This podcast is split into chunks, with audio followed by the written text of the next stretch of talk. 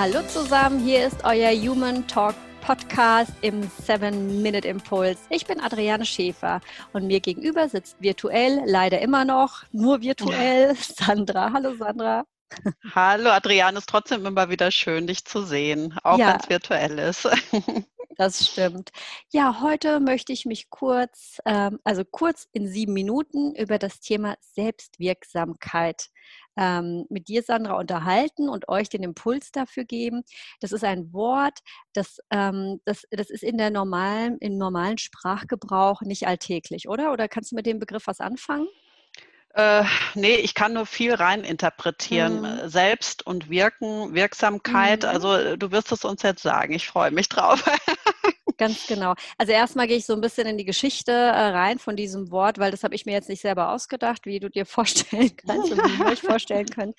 Das Konzept, also das Konzept, was dahinter steht, der Selbstwirksamkeit, wurde schon vor über 40 Jahren von äh, Albert Bandura, das ist ein kanadischer Psychologe, entwickelt und er, das ist übrigens einer der führenden Psychologen der zweiten Hälfte des 20. Jahrhunderts.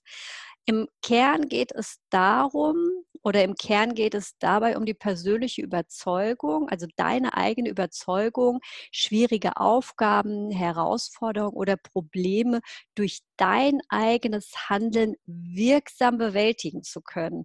Also mhm du handelst und du bist überzeugt, also du machst irgendeine Handlung, bist überzeugt davon, dass, äh, dass du damit etwas bewirken kannst. Ne? Mhm, Selbstwirksamkeit mhm. bedeutet also darauf zu vertrauen, eine er Handlung erfolgreich ausführen zu können. Also das wird was. Okay. Du machst okay. was und das wird was.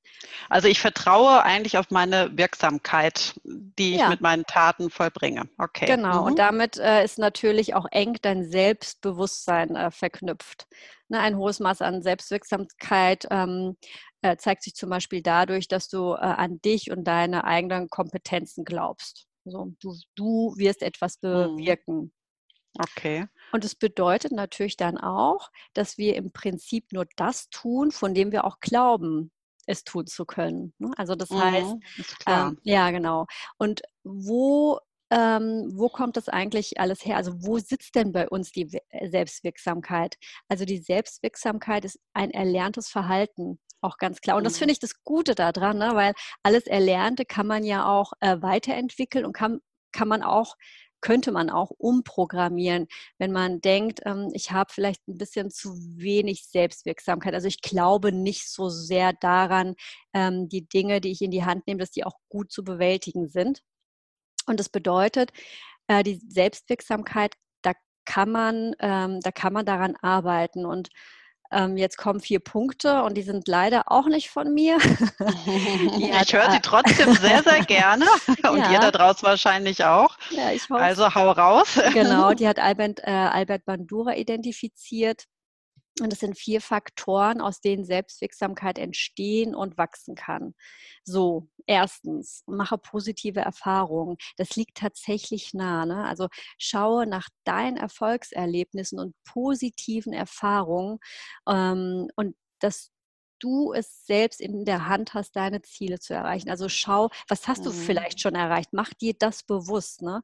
Also deine eigenen Referenzen äh, für dich selber und äh, die Glaubwürdigkeit für dich selber herzustellen. Darum geht es ja eigentlich dabei, ne? ja, ne? dass genau. man sagt, okay, ich glaube daran und ich habe auch schon Referenzen, die das bezeugen. Manchmal muss man sich ja selber erstmal so von sich aus. selbst überzeugen, sozusagen. Ja, mhm. dir das einfach auch mal bewusst machen, weil viele Dinge, ja. die wir machen, die nehmen wir ja einfach so hin, als wäre das alles komplett normal. Mhm. Und sei es, wenn du, ähm, wenn dein Kind äh, zum Beispiel 18 wird, so wie mein Kind dieses Jahr, und ich denke ja. so, ja, eigentlich habe ich 18 Jahre lang einen richtig geilen Job gemacht, weil äh, mhm. äh, aus diesem äh, Kind ist eine ganz tolle junge Frau geworden. Also manchmal sind es auch solche Dinge, an denen mhm. man sagen kann, hey, du hast es super gemacht, ne? Ein tolles Projekt im Büro. Ja, also und umso größer die Herausforderung war, die du gemeistert hast, desto stärker ist natürlich auch äh, der Effekt auf die Selbstwirksamkeit. Also, Punkt eins, mache positive Erfahrungen, werde dir dessen bewusst, was du alles schon gemacht hast. Zweitens, such dir Vorbilder, sagt Bandura.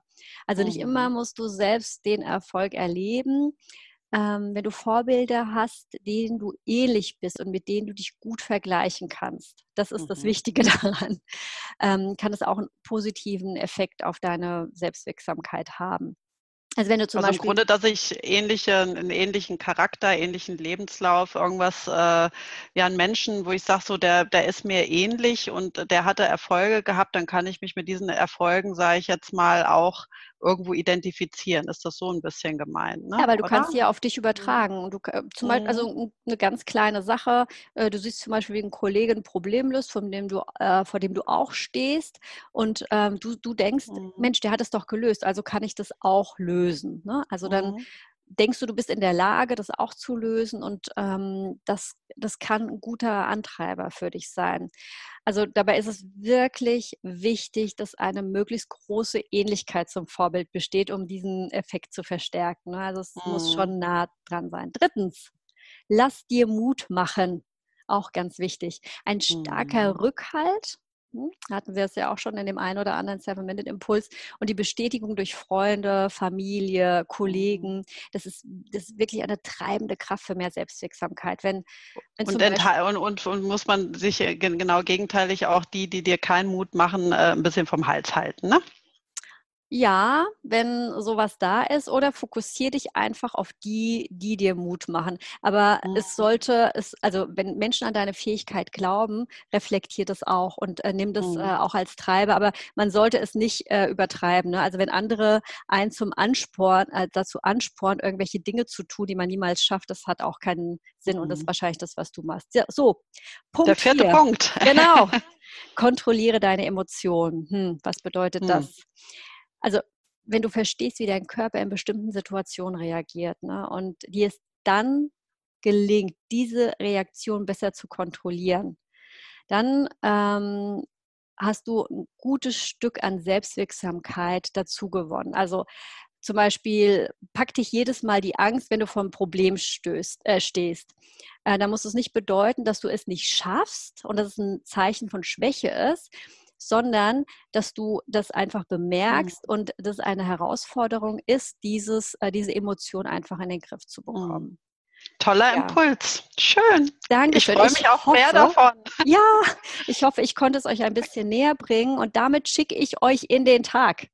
Ja, super. Und ich wünsche euch einen wundervollen Tag. Wenn ihr dazu noch Fragen habt, gerne info at human-talk.de. Gerne eine Bewertung, eine 5-Sterne-Bewertung und abonniert uns. Und ich freue mich auf den nächsten Impuls, der von dir kommt, Sandra. Ja, yeah, ich wünsche euch auch alles Gute da draußen. Tschüss. Tschüss.